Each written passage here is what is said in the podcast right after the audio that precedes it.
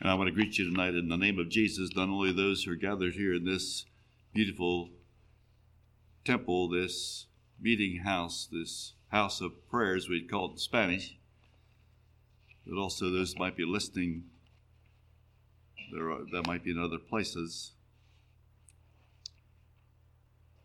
Thank you for leading that triumphant hymn of worship, brother. All hail the power of Jesus' name.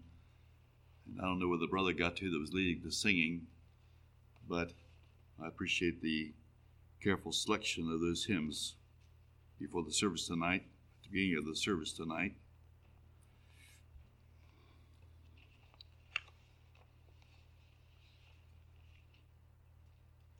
You wonder what the preacher is going to say. You uh, you come to this meeting and you uh, you're expecting that there's going to be something shared, something given, something preached, something explained, something to give us direction for our lives. I was over here in this little prayer meeting, and two, two of those brothers that are in there prayed the same thing. Two of them said, uh, "You you give Dale direction there. You help him talking to God as they were praying that He would break unto us the bread of life." I come in here, and we soon were singing a song that said, "Break thou the bread of life, dear Lord, to me." As thou didst break the loaves beside the sea. Beyond the sacred page I seek thee, Lord. And I was thinking as I heard those prayers and as we were singing that last hymn, what I was planning to speak about tonight, I wonder if anyone here would believe that I'd done that if they, if they hear this sermon. I was asking myself, would they, would they consider that to be breaking the bread of life or would they consider that to be something else? So that put me on a journey of thinking. And so, as the brother was reading from Malachi 3, uh, I was trying to follow his thoughts, but I was also wondering what am I going to do with those two prayers and with that last song? And so that was on my mind, uh, still is. I did not have very much of an introduction to these this week of meetings from the people from here. In fact, until the day we arrived here, I did not even know what the name of this congregation was. So I didn't have a whole lot of introduction to who is here. And I don't think I know very many people here, but I did hear one thing about this congregation before I came. I heard that a considerable portion of the people that attend here on a regular basis uh, are under the age of 15 years. And I think someone gave me an approximate percentage of the attendees in regular service here that would be quite young, children down to baby age. And so when I heard that, I thought that it was probably God's will that I know about that. We got home from the service last night. That was the first evening. My wife came to me, came to me and said, "You know, Dale, there there are a lot of children in this church." So I was reminded of that then after the service. And I said that to bring you to this.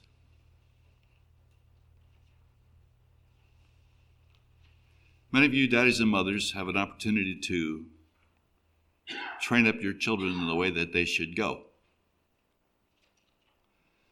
I would not be surprised, though I do not really know, but I would not be surprised that there are some older fathers and mothers here that wish it would have turned out differently from what it did. Though I don't have any way to document this, I can well believe that there are fathers and mothers who would be feeling better tonight if they'd have children at different places from where they are.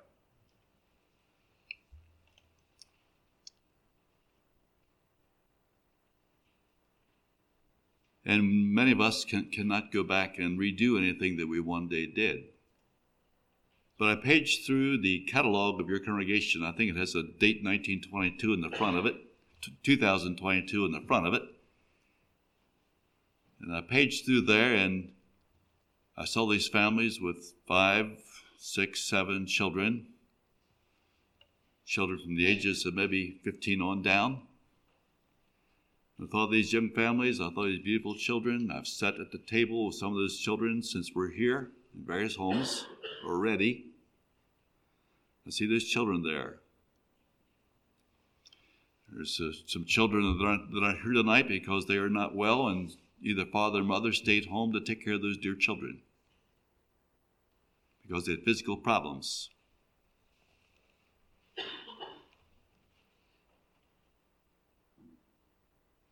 I guess I wonder if any daddy and mother ever stayed home because their children had spiritual problems.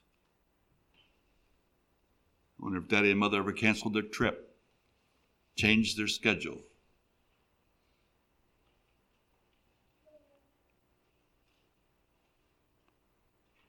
The child was worth more. The child was worth more. I wonder. Too late to do it now. Go back and change that now. We won't do that anymore. Because there was a spiritual problem in the child, in the, in the home, in the life of a son, life of a daughter.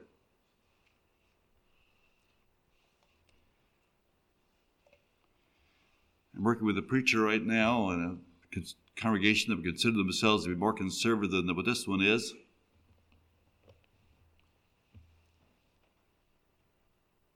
They might consider themselves to be more conservative than we are where we live. The precious minister of the gospel has a serious problem in his home. He has a 21 year old daughter.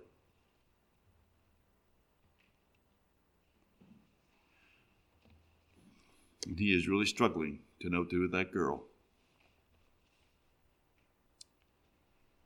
What happens there is that uh, because of the kind of communications we have these days, you know, there's social media, there, there's WhatsApp, there's all kinds of ways to contact each other, and and she has friends that that send her music. Now, I'm sure that your devices are capable of doing that, and I don't know how they do it. I wouldn't be able to send you any music. But I know there are people that know how to do that. And they're sending this girl music, and, and uh, you might not be in that world, and so maybe this will not help you and not inform you very much if I tell you this, but she's listening to music like such as would come from someone like Britney Spears or Taylor Smith. If you know who these singers are, they are not only singers, they're not only pop singers, but they have a, a mindscape, they have a mentality, they have a and I'm going to choose my words very carefully here. How do I say the next part of it?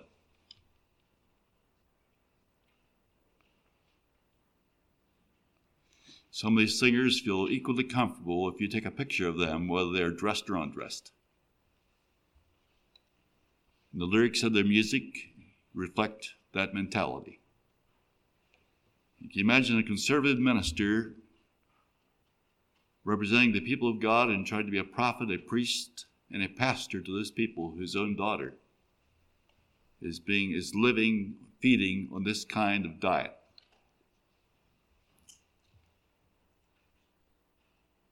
And the father is not even aware of the depth of and degradation that these singers represent and what is happening to his daughter's heart as she's listening to that.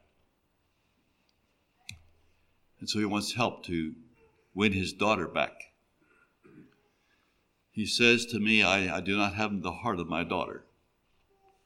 She can talk to me about some things, so we can sit down and visit together. But, but uh, taking turns talking is not communication. And so I thought we might just have a few messages this week, maybe intended to help prevent some things. Maybe it'd be nothing more than some lessons given by those who've already made some mistakes, and too many mistakes. But your children are young, many of you.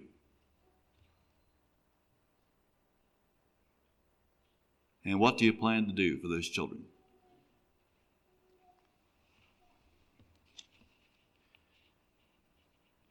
You can open your Bibles there to 1 Kings chapter 11. I, I'm going to uh, read some verses, and I'll talk to you a little bit before I do that.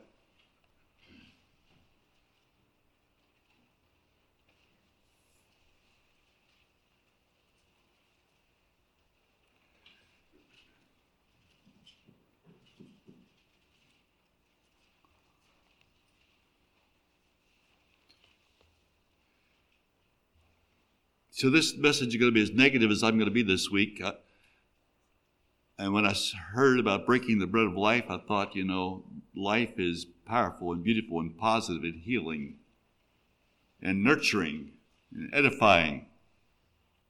It's not negative. It's not.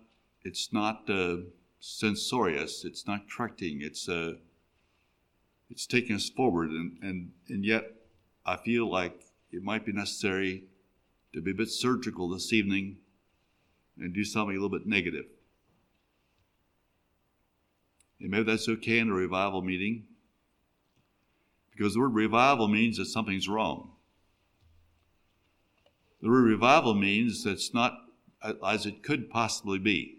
The word revival means that the fire is dying out. That's, what, that's the way the word revival is used in the Spanish Bible. Avivar, the dawn of the fire of God. And that phrase there in Timothy in Greek language would look like this that you have a fireplace here, and the, the fire has died down, it is almost gone, and so you must revive that fire. You must uh, stir up those embers. You must get this thing back to a living flame again. Something has caused that to, to die away. And, and so, what I want to do this evening is put you in the presence of your children. Maybe one is sitting on your lap. Maybe some are sitting close beside you, and maybe you're far away from here, or in your home, or in a car driving, or you will listen to this tape 10 years from now, but you are, I want you to be conscious of your children. I want to keep you from losing the heart of your children.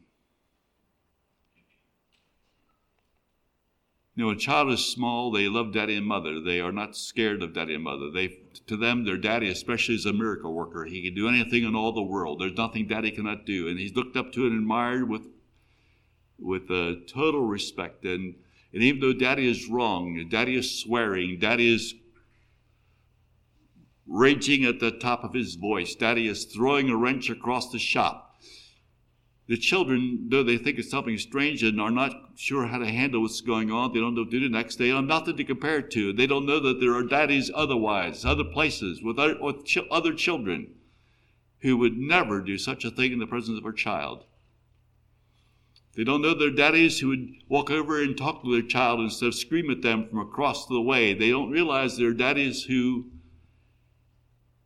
instead of slapping around and beating on them, would sit the child down and explain what was done wrong and the reason why we're going to have a time of correction here. And I'm going to help you to understand that we don't do these things in life. And, and I, because I love you, I'm going to care for you and I'm going to do this for you. And you're going to be a better boy because of it. And after that paddling is over, sits that child down again and said, This is what happened to you, and this is, this is the way you can go now, and I'm going to help you to do that. And we'll do that together. And they walk hand in hand out of that room where that all happened. And the boy feels very, very close to his daddy. He doesn't understand everything, but he knows one thing Daddy loved me and Daddy cared for me, and, and it's okay to be with Daddy and safe to be here. And you can decide what the two you want in your home. You and I decide that.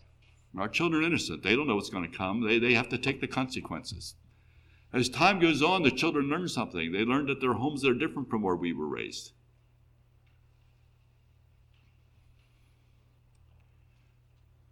They learn that there doesn't have to be anger in the home. They learn those things.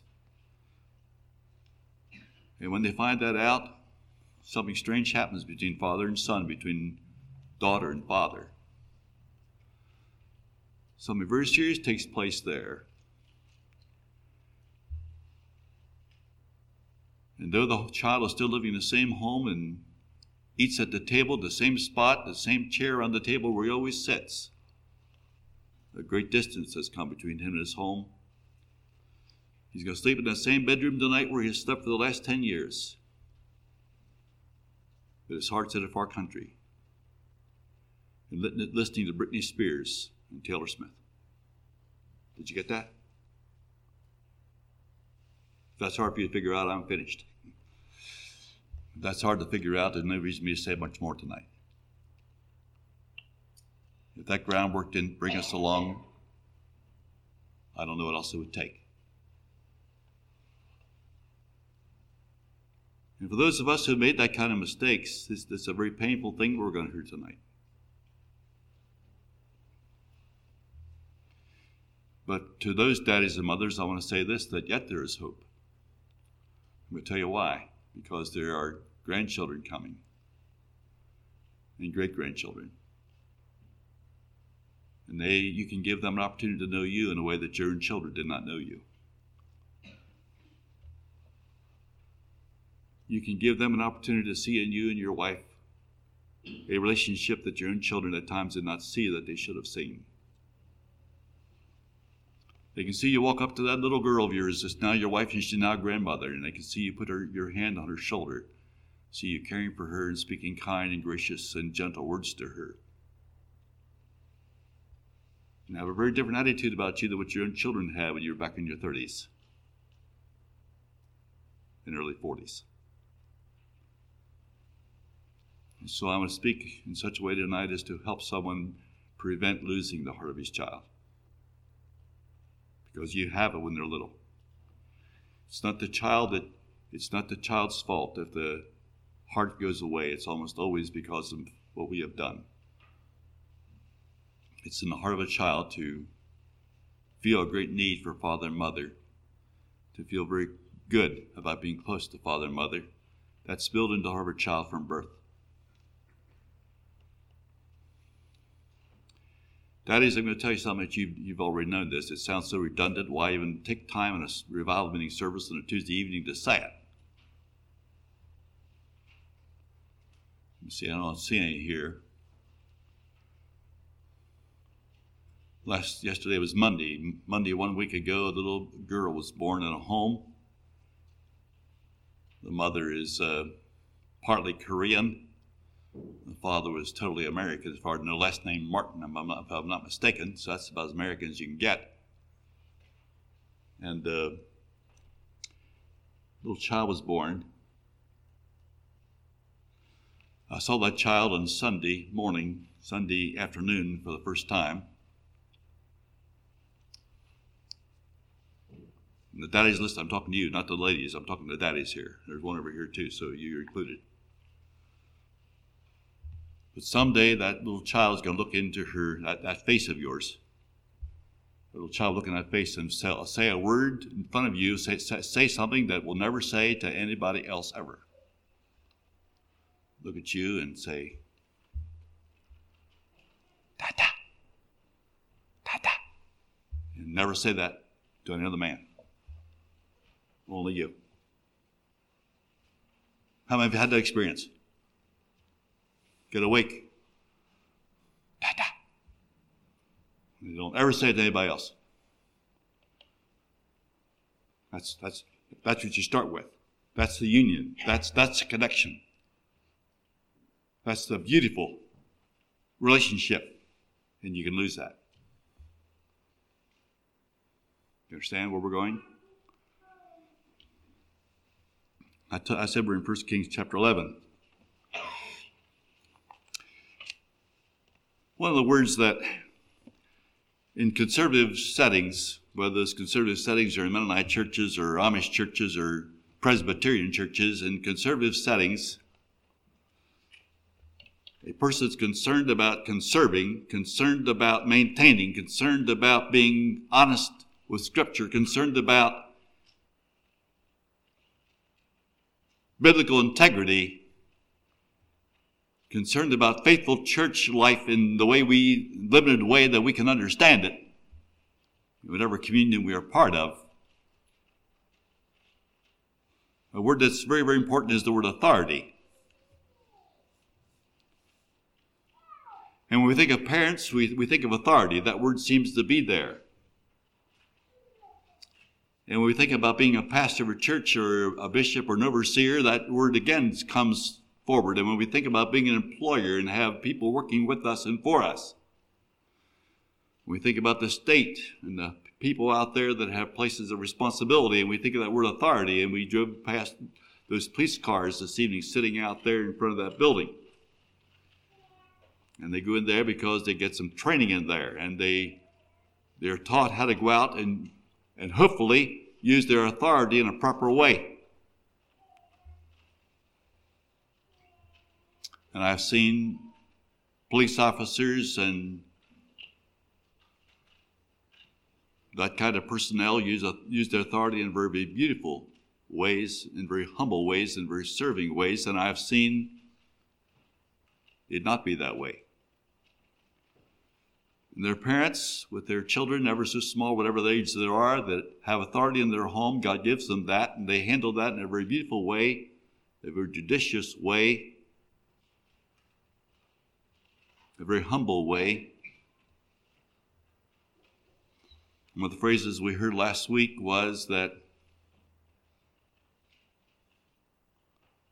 the strength in the kingdom, in God's kingdom, the strength in the kingdom of heaven is meekness and humility, and the strength in the world's kingdom is force. If I can, if I'm bigger than you are, can shout louder than you can, shoot straighter than you can, get the bullet into you before you get it into me, if I can win, if I can prove how strong I am, if I can overcome you, overpower you, if I can lobby enough to get enough of votes on my side, if I can out, outnumber you, if I can overcome you, then, then I prove that I have strength. And the kingdom of heaven is completely different. And the one with the greatest authority is servant of all. His name is Jesus. And now we're now we've gone beyond the sacred page and we see we see thee, Lord. When we go there. Now we've gone beyond the sacred page and we see thee, Lord. When we think of the concept of authority, several things come to our mind almost immediately. We think of those who abuse authority. There's such a thing that we call at times delegated authority. All of us are acquainted with the term submission to authority. And that comes very close to the concept of obedience. We think about that. But unfortunately, this develops further, and we can think of such things as contempt for authority or resistance to it. And we can go a little further, and there can be such a thing as rebellion against authority. And there's never a reason for a Christian, any of you sitting here, anyone in this Pike congregation, there's no reason for us ever to rebel against authority, ever. And even though we cannot obey it, when authorities ask us to disobey God, disobey His word, we can respect and honor them, even when we break, break rank with some of their injunctions. And yet I realize, and you do, there's a lot of rebellion against authority. And I can't name all the reasons for that but we will look at some.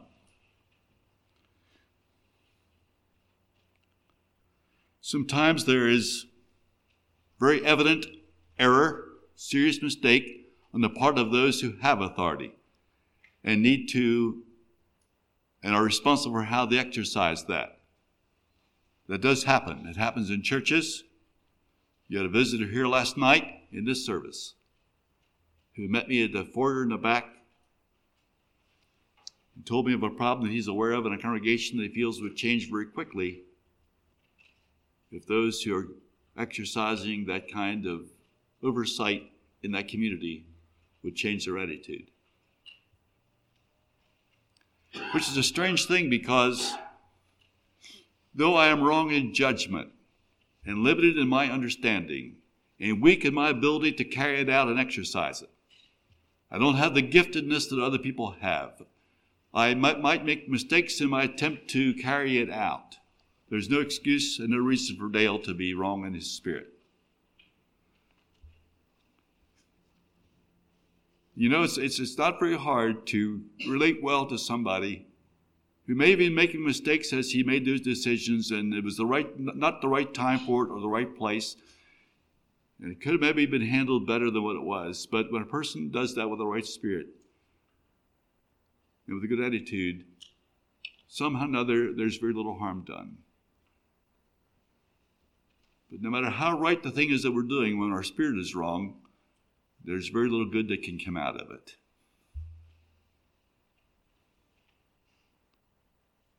Are we following that? We're trying to keep the hearts of our children. That's where we're going, see? You keep the hearts of those children. And we don't want to lose those hearts. At times, there's serious error in those that are in authority, and But even then, if there's rebellion comes out of that, all that means is the person who was responsible to that authority had a wrong response. He would never have needed to respond that way. But our children, when they're little, they don't know that. They might get scared. They might wish they could hide. They, they might hide, literally. They, they can't stay hidden because it's supper time and they are hungry. And they might hide, but it's getting dark outside and it's time for them to go to bed. And they, the bed is inside and that's the only place they know to go. And so they don't know what to do. And they, they, they try to sneak back in. They were outside behind some bushes.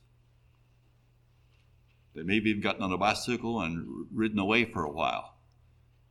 But somehow that bicycle finds its way back home. And up to a certain age, they will do that. But it comes a time when they don't want to come back. And I need to save the life of some person that might only be two years old tonight,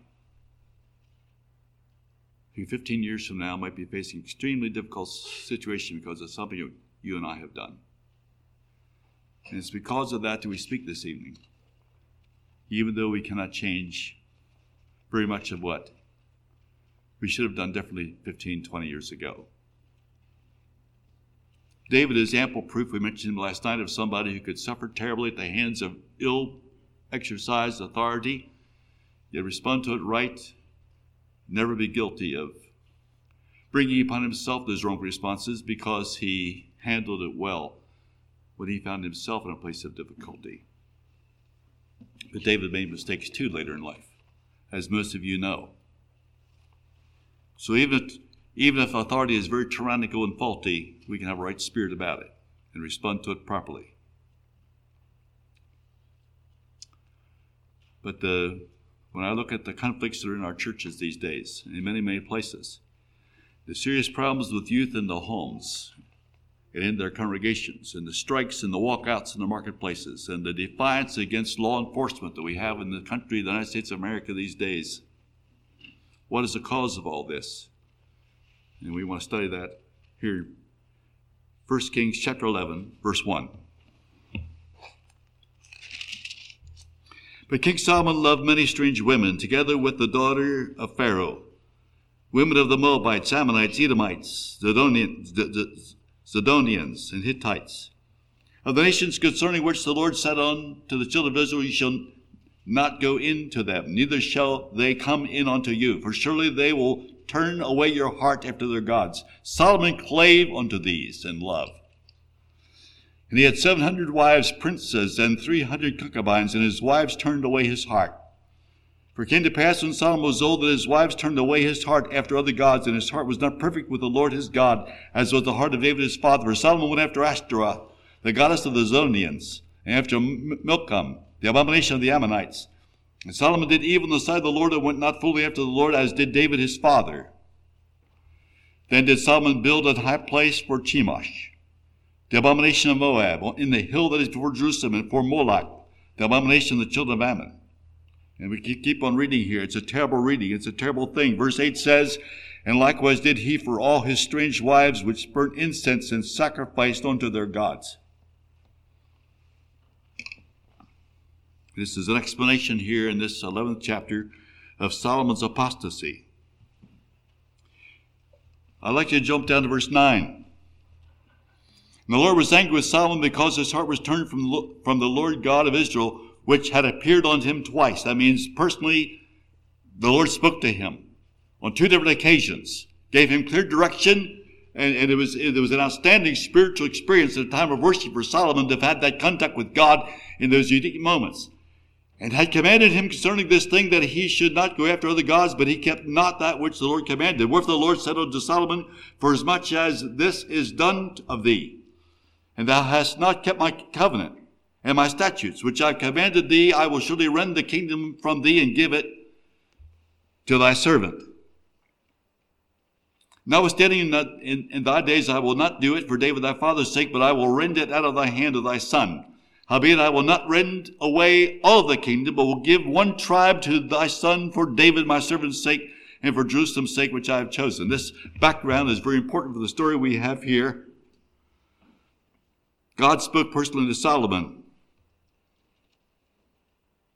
And as a result of this sin, apostasy, idol worship, God did something in the rest of this chapter that's extremely important and prepares us for what comes in the lesson of the evening and prepares three adversaries for Solomon. And you know that his kingdom was lived at a time of great peace. That's why he built the temple in the first place. He, did, he was not a man of war as David was. He never went to war against enemy tribes or enemy nations as David did.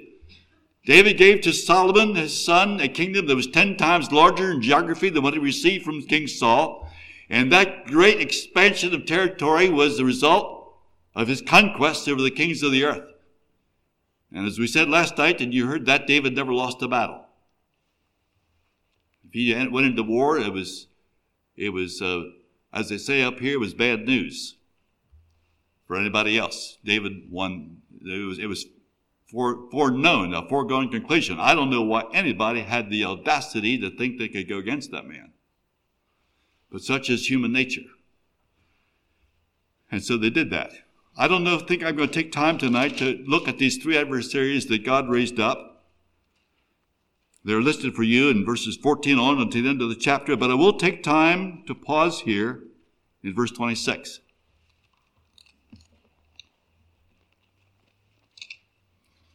Would you follow along with me here as I read this section? And Jeroboam the son of Nebat, an Ephrathite of Zereda, Solomon's servant, whose mother's name is Zeruiah, a widow woman. Even he lifted up his hand against the king. And this was the cause that he lifted up his hand against the king Solomon. Against the king, excuse me. Solomon built Millo and repaired the breach of the city of David his father. The man Jeroboam was a mighty man of valor. Please notice what it says about this adversary of Solomon. And Solomon seeing the young man that he was industrious, he made him ruler over all the charge of the house of Joseph. And that is the most significant bit of information you have at the end of verse 28. By this time, you Bible students know that the house of Joseph was divided at this moment into two tribes, Ephraim and Manasseh. And so Joseph is in charge of these very people. Uh, excuse me, Jeroboam is responsible here, put there by Solomon. It came to pass at the time when Jeroboam went out of Jerusalem that the prophet Ahijah, the Shilonite, found him in the way, and he had, him clad, he had clad himself with a new garment, and they two were alone in the field. And Ahijah caught the new garment that was on him and rent it in twelve pieces. And he said to Jeroboam, Take thee ten pieces, for thus saith the Lord God, the King of Israel, Behold, I will rend the kingdom out of the hand of Solomon, and will give ten tribes to thee. But he shall have one tribe for my servant David's sake, and for Jerusalem's sake, for the city, the city which I have chosen out of all the tribes of Israel.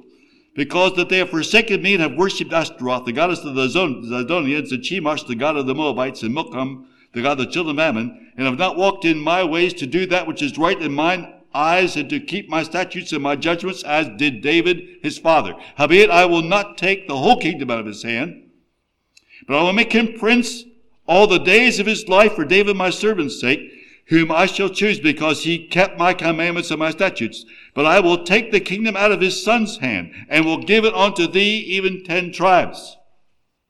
And unto his son will I give one tribe that David my servant may have light over before me in Jerusalem the city which I have chosen me to put my name there.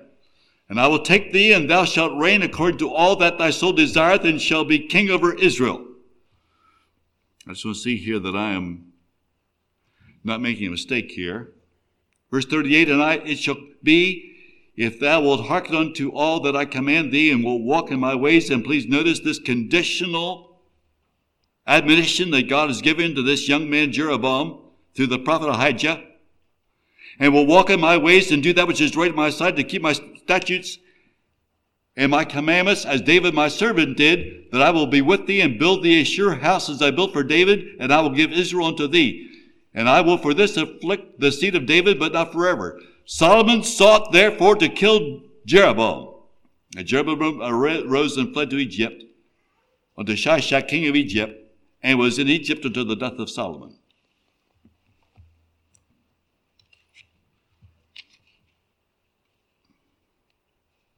Solomon, after this, died, and his son Rehoboam became the king. Several observations about this young man, Jeroboam.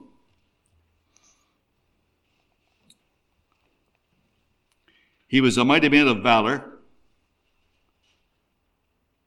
Though he was still quite young, he was very industrious. He was productive. Solomon saw that. He got things done. Solomon chose him, gave him authority, gave him charge of the house of Joseph. And we have already mentioned that that included two tribes. Two tribes of workers were under this man's authority. If you ever read the book of Numbers, how many people that consisted of, there are actually more people in the tribe of Joseph, in the combined tribes of Ephraim and Manasseh, than were in Judah. Judah was the largest tribe. But when you take these two, two and put them together, this young man had authority, had a charge of a large group of people. As far as the number of men of war that were in those two tribes, it was over 70,000. And I have never had charge of 70,000 people. They're, uh, but, but for, for a young man, that was a tremendous responsibility. That's who we're talking about here. Someone with that kind of giftedness, somebody with that kind of potential, somebody who exercised himself wisely in that, that degree of service. But God spoke to this young man via a prophet. A new garment that a prophet is wearing is now lying on the ground in 12 pieces. And the prophet tells him to pick up 10 of those 12 pieces. It was explained here what that represents. I don't think I need to take your time to explain that to you again. I read it to you in the Bible. You know what that meant. And God made a conditional promise to this young man, this promising young man. A promise that I think God makes to all of you young men here tonight, and to you fathers, to you young fathers. May I hasten to say that for many of us, it is easier to keep God's external commandments than it is to keep His internal commandments. For many of us, it's easier to give a brother a kiss of charity on the cheek and take our shoes off several times a year and wash his feet. For many of us, it's easier to cover our heads with a veil. For many of us, it's easier to do the external things and obey those commandments of God than what it is to keep the internal commandments of God. It's a very strange thing for a child as he grows older to discover a daddy who is ever so faithful and ever so exacting and demanding in the externals of life, to discover that internally there's something very, very seriously wrong with his heart. And we're not in a very good condition to transmit this to our children. We're not going to be very effective in keeping the hearts of our child. If externally we ever sit right, and we even stand up front here in those given moments of devotional meditations and topics. And it sounds so biblically accurate. And the words were so carefully expressed. It just seems like this flu, flu was flowing out of the a most excellent representation of faithfulness. But there's a young man sitting in the congregation who knows dad very, very well. You follow that? And so something is taking place here. And I, I think it's perfectly right to be careful, even the external applications that God's Word so carefully outlines for us, because each one of those has a purpose.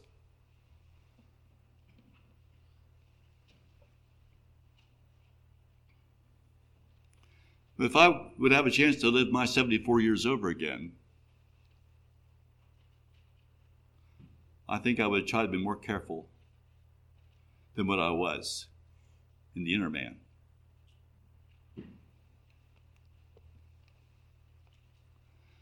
I suppose the majority of the mistakes that I made that cost others the most had to do with what they found inside. I suppose more people go wrong or led wrong or deceived into something wrong or discouraged or lose heart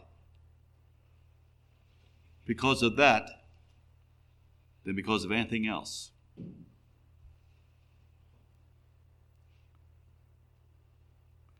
Somehow, as this prophet shared these things with Jeroboam, this unsavory news made its way back to King Solomon's temple.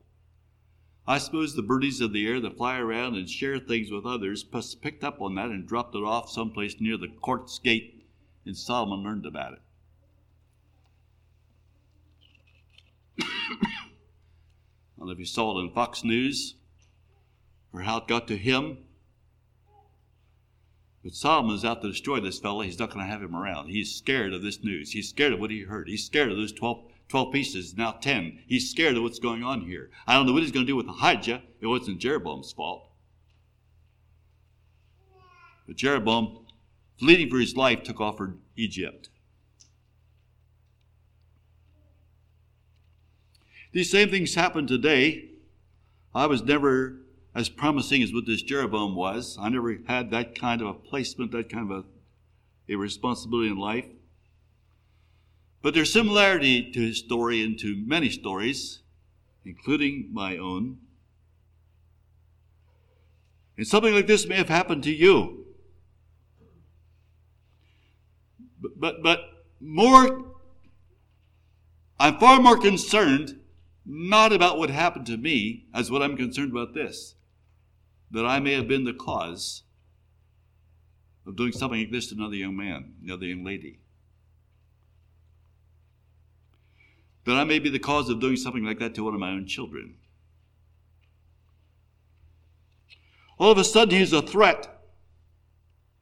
The establishment is scared of his ability and seeks to destroy his effectiveness. And there he goes into a far country. Did you ever hear that before? And both sides are about to lose here. Dear Daddy, Mama, do not chase your son away from home. Pastors, do not condemn a talented young brother who may have some needs in his life and who desperately needs a firm hand to guide him and a gentle heart to understand him. Be an instrument for his restoration and not a cause for his rebellion. You and I have that grace. We have that gift given to us. We heard that last night that we have the word of reconciliation, the word of truth, the word of life, the word of, we had several words there, salvation. We have these words. We can choose them from the brook. We can also use other words. There are other kinds of stones we can pick up and sling them. 2 Kings chapter 12, verse 1. And Rehoboam went to Shechem, for all Israel were come to Shechem to make him king. And it came to pass when Jeroboam the son of Nebat, who was yet in Egypt, heard of it, for he was fled from the presence of King Solomon, Jeroboam dwelt in Egypt, that they sent and called him. And Jeroboam and all the congregation of Israel came and spake unto Rehoboam, saying, Thy father made our yoke grievous. Now therefore make the grievous service of thy father and his heavy yoke which he put upon us lighter, and we will serve thee. And he said unto them, Depart yet for three days, and then come again to me. And the people departed. Jeroboam was known in Israel. There were two tribes especially that knew him. He had served these tribes, worked with these tribes. They knew what he was like. Evidently, not everybody went to Shechem to make Rehoboam king. Somebody went further south than that and went down to Egypt. Somebody knew the fact that he was down there. Jeroboam was in Egypt and went down to find him. They brought him back, and for evidently, he was chosen to not only come back and be with these people, that are going to hear an answer from Rehoboam, going to present themselves to Rehoboam, but he evidently was asked to represent those northern tribes.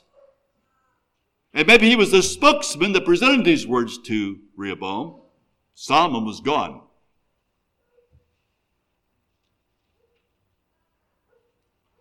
This request that's made to this king, Rehoboam, I would say, as I look at it here, what do you think, brothers and sisters? It looks very respectful to me. They came and presented the situation to him, and they gave him a chance to respond, that they did want to hear what he had to say, and, and he gracefully, at least to a certain extent, gave them the opportunity to say it. He said, come back in three days.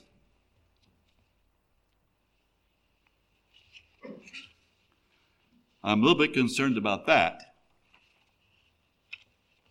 Come back in three days.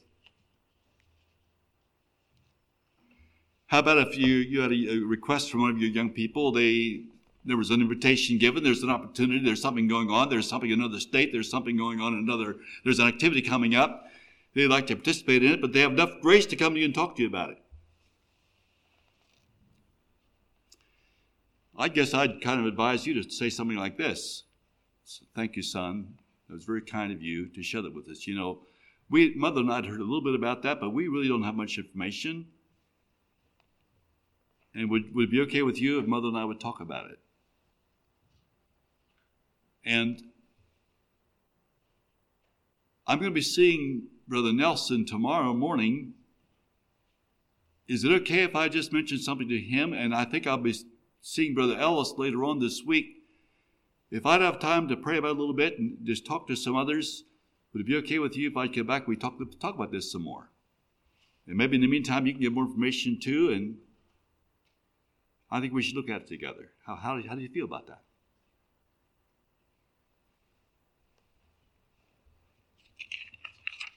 see, as I'm standing here talking, you're listening to me, but I don't want you to only listen to me. I want you to make decisions as you're listening. Do you understand that? I want us to be making decisions as we're listening. How do we plan to do it? There's a, there's a model given here. There's a model here. And how are we going to plan to do this?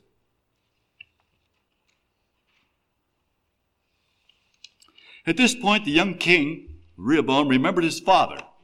That was wise. And, and he was known for his wisdom. The wisdom of Solomon is proverbial. And not only that, but he thought of those elderly counselors who had advised Solomon, his dad, and so he consulted with them. Their well chosen words that they chose out of that brook are recorded for us in verse 7. And they spake unto him, saying, If thou wilt be a servant unto this people this day, and wilt serve them and answer them and speak good words to them, then they will be thy servants forever.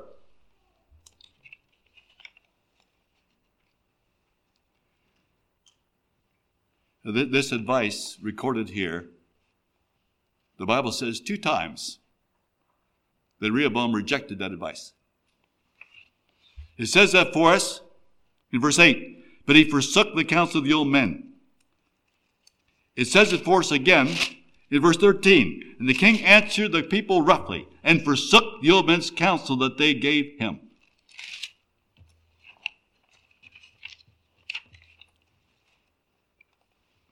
His idea of authority had influence on this decision. He wanted to impress these people with who he was. My little finger is thicker than my father's loins. He, he, he made himself sound pretty big.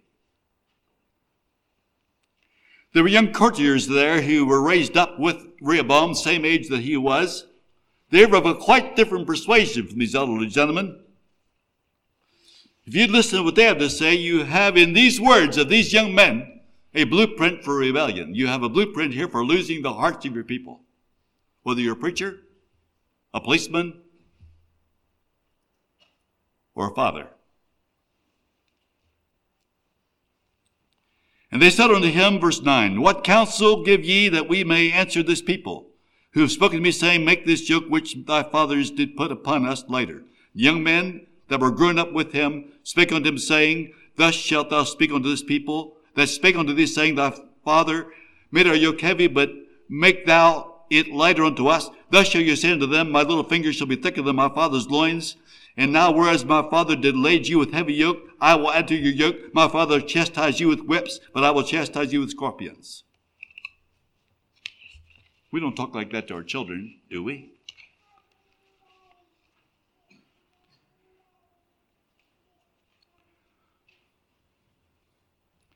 The three days quickly passed. Verse 12.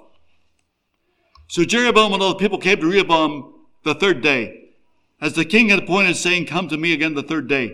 And the king answered the people roughly, and forsook the old men's counsel that they gave him, and spake unto them after the counsel of the young men, saying, My father made your yoke heavy, and I will add to your yoke. My father did chastise you with whips, but I will chastise you with scorpions. How do we talk to our erring children?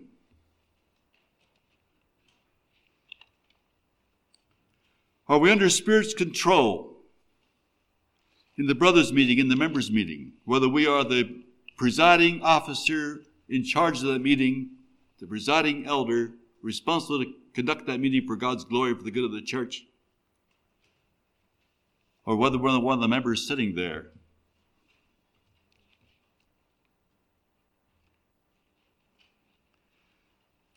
It's easy to impress people with what we know as preachers. It's easy to show off what we've learned. It's easy to prove that we've had experience. It's easy to dig into the archives of our achievement and bring out those things that make any dissenting voice sound almost ridiculous in that meeting. We can talk in such a way that it gives the rest of them a, the impression when we're finished speaking, it gives the impression that we would have ended our little speech with these words, though we said them not. I dare you to contradict what I said. We can talk to our children like that, and we know far more than our children do. They don't have the experience that we have. But we're preparing them for life. We're preparing them to someday stand where we're standing, have the responsibility that we have, be able to guide a home, make decisions, and take care of the farm, the project, the shop like we're doing it now. We're preparing them for that. And we don't prepare them for that by impressing them with our superiority and with our strength, our bigness, our greatness, our achievement. And Rehoboam did not have that wisdom.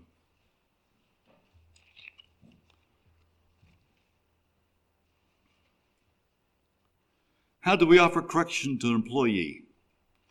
Is there anger in the tone of my voice when I'm speaking to those who have made mistakes in life? And I'm responsible before God and for the church to do something about it before my family. Verse 15 is very important commentary in this story. It's important for you as daddy, in relation to your children, as a pastor, in relation to your church. I'm going to read this to you and then comment on it. Wherefore the king hearkened not unto the people, for the cause was from the Lord that he might perform his saying which the Lord spake by Ahijah the Shilonite unto Jeroboam the son of Nebat. And when all Israel saw the king hearkened not unto them, the people answered the king, saying, What portion have we in David? Neither have we inheritance in the son of Jesse. To your tents, O Israel. Now see to thine own house, David. So Israel departed unto their tents.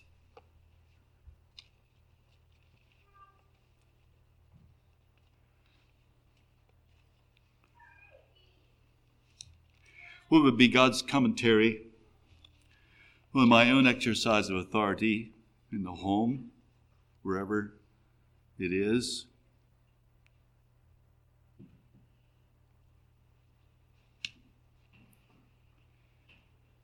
So the people respond to this king. It tells us here, if I would have read further, and I didn't, but I'll read verse 19 and leave it there. So Israel rebelled against the house of David unto this day. But I need to make a few observations before we close.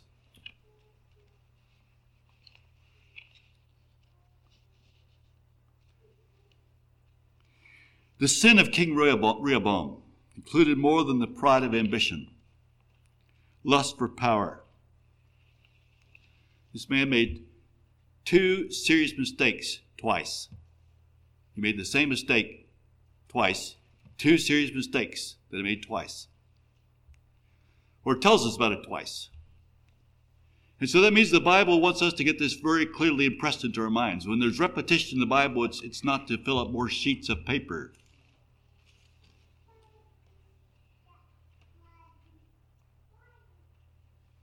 It tells us twice that he rejected the counsel of the wise men. It tells us twice that he refused to hear the voice of his people. They heard him, he will not hear them. They had to come to him and talk, but he would not listen to it. They knew they were not heard. No people will ever follow you that you will not hear.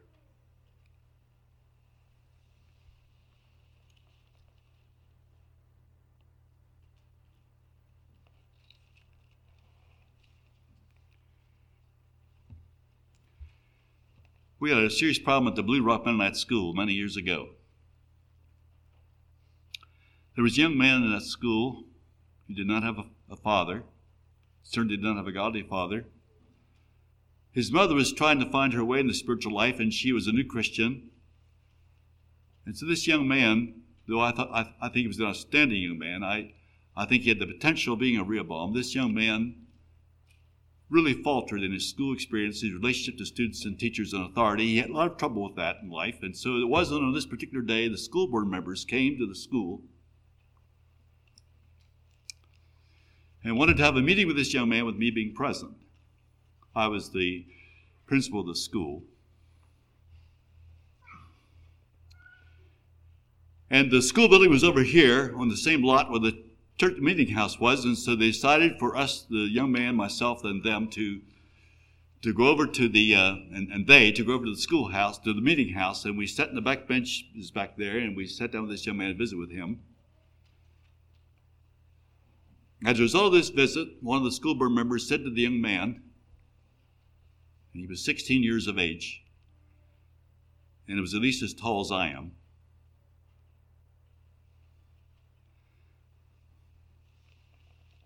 They said, We just feel that in order to help you understand the seriousness of what's going on, and we really would like to help redeem your problem and fix it, to help you, help you to find victory over that, we're going to ask Brother Dale to take you back to the men's room, to the men's cloakroom back there, and we want Brother Dale to paddle you.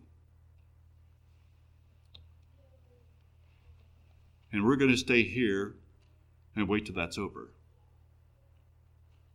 And I didn't know they were going to say that, and I was shaking. I, I didn't know if I could do that. I, I loved that young fellow, and I knew he had serious problems, and I knew it was not all his fault, and I knew he didn't have a chance, and I knew he was never taught, and I knew that it was he was at a very difficult place, and that was the responsibility they gave me, and I needed to carry that out, but I didn't know how to do it. And so he and I got up from the bench, and we walked back to the cloakroom. He stood, and looked at me, and he said, uh, Brother Dale, I'm scared.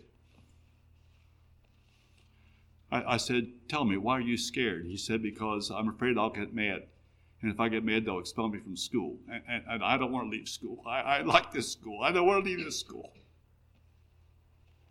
I looked at him and I said, Am I mad? He said, No, Brother Dale, you're not mad. I said, Then you won't be either. I said, I guess the best way to do this is if you just put your hands there on that bench and, and I'll try to take care of this and, and we ask God to help us. He said, Brother Dale, I must go to the restroom. May I go to the restroom first? I said, Of course you may. These other men were kneeling in that room in there, in that assembly room, in that bench. They were, they were kneeling in prayer while we were back there. Did you get that? And uh, and the young man came out of the restroom and he put his hands there on the bench, and I, I thought he was about ready. And he said, he said, wait a minute. he reached into his two back pockets. He got a handkerchief out of one pocket, he got a comb out of the other back pocket, and laid it on the bench. Then he put his hands on the bench. I didn't ask him to do that, Brother Ellis. And when that time was over, he was not expelled from the school.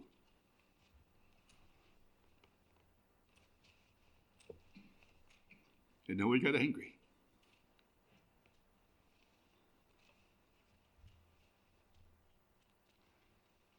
I wanted that boy in eighth grade as much as I wanted anything in life.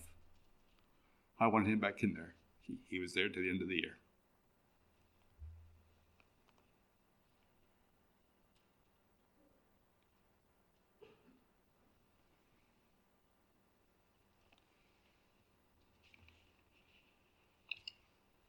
But there was a refusal to communicate here.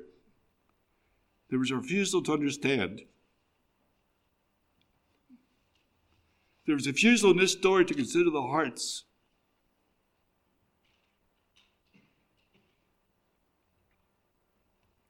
And what it tends to do is alienate those, alienate those people from us who really need us in this life. And so, do I know how to listen? Am I willing to hear? To your tents, O Israel, was a predictable response in this story. You knew that was coming. Of course, you knew the story ahead of time. Any wise person would have known that this is not going to work, what this young king is doing here. I realized there were cracks in the foundation of this relationship in Israel before this ever happened. I'm not sure that Joshua did as wisely as he should have done when he referred to the distinction between Judah and Israel way, way back early, even in the book of Joshua. I suppose you realize that by the time the book of Joshua is closed and we get to the time of the judges, there were already two serious divisions in Israel. There were two and a half tribes on one side of a river. There were nine and a half on another side. There was Judah to the south and Israel to the north. Those, those two sets of divisions were already clearly marked.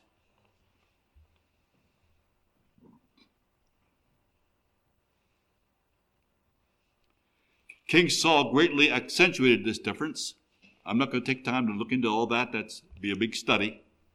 But David came along and had the grace, the wisdom, the humility, the charisma to unite that all back together again. And under his responsibility, this worked very, very smoothly. There was just one united kingdom. But because of Solomon's ambitious building plans and all that he was doing there, and the yokes and the weight or the taxation or the excise that he put upon those people, this difference showed up again. And by the time Rehoboam came along, it was irreparable. Just a few lessons for us, and we'll close.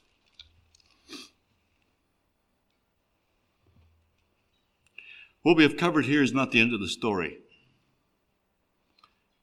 It's bad enough if it would end this way, but it didn't end this way. Within a very short time, there were two golden calves in that northern kingdom.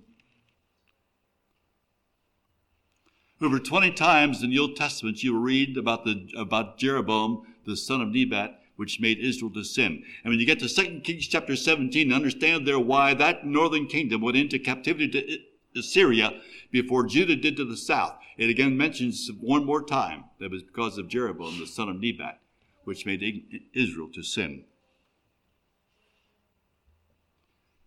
Jeroboam did not need to sin because Rehoboam did, but it oftentimes happens that way. It happens that way with our children, our wayward children.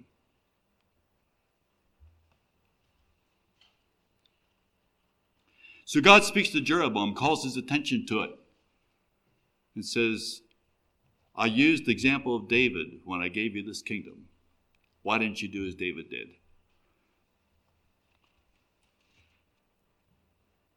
But Jeroboam was afraid. He was afraid, the Bible says that that his people would go south, go down to Jerusalem for those feast days. And so they thought they better do something to prevent that from happening. And when you find yourself being a rebel, you find yourself being responsible for rebel people, whether that's a church or whatever it is.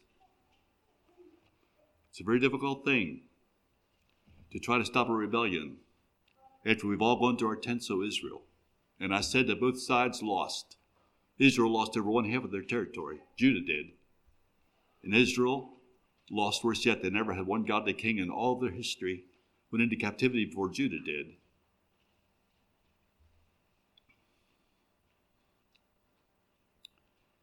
They had Baal worship, had all kinds of things going on there. Didn't stop with the calf.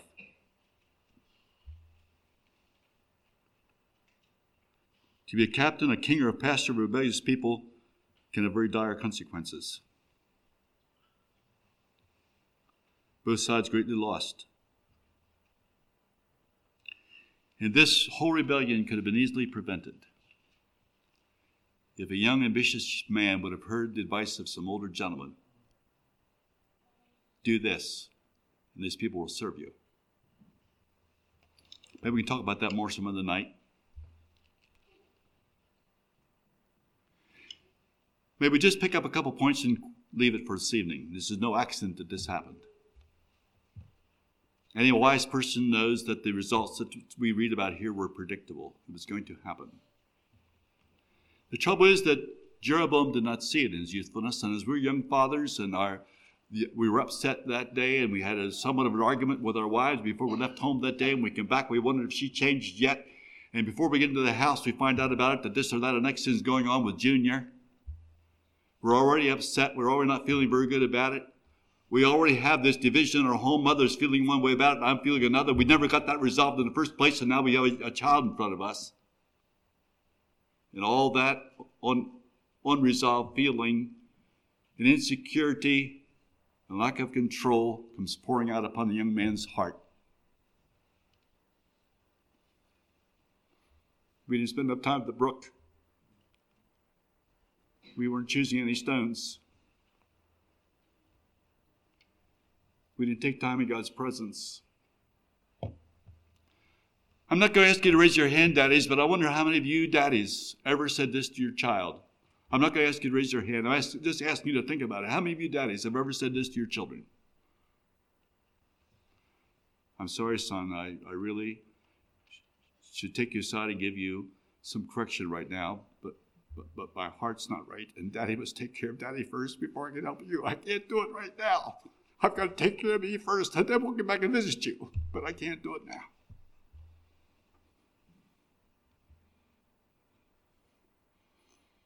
It's not an accident, my dear people, when these things happen.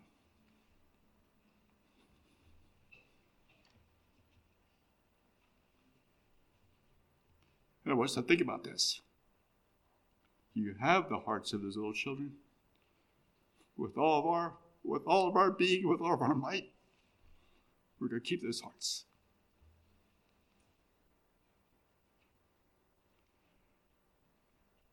We're going to shepherd that flock. We're going to shepherd this that family. The young man may have made a very serious mistake in school. He may have made a very, serious mistake on the youth outing. He may be very, very wrong in something that he did. But he is the son of your love. He's created your own image. You have an opportunity to lead that son to God, lead that son in a holy way, to direct his steps. If you can't do anything else, you can humble your heart before him. If you can't do anything else, you get on your knees and pray. If you can't go and do anything else, you can say, Son, could we talk about this? Together we must get through this, and I I want to promise you all my love all my help to help you develop into the man that God wants you to be. So you can count on your daddy. Here I am. Let's stand for prayer.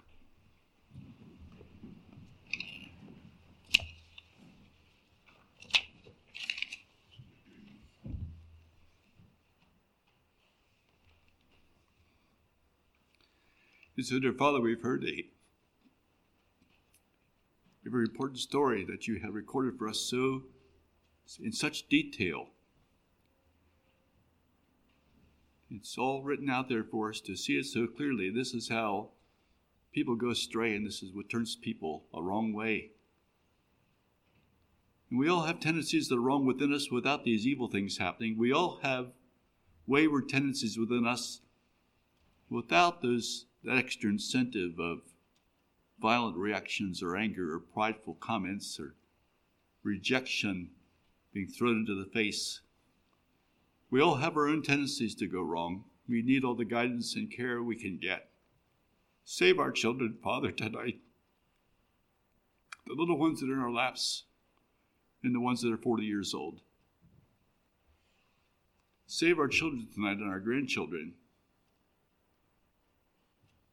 Give us that heart that will turn their hearts towards us, and we can turn our hearts towards them.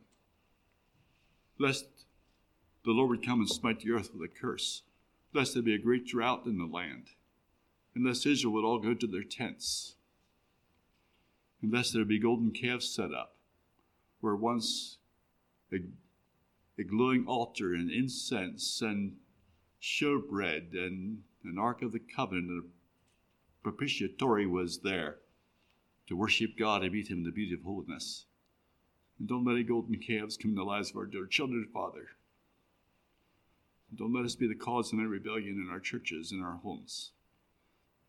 Forgive us and save us for any wrong that we have done, and give us the determination to do something about it in the days to come, what little we have left to do. To be glorified in these meetings this week, dear Father, we pray in Jesus' name. Amen.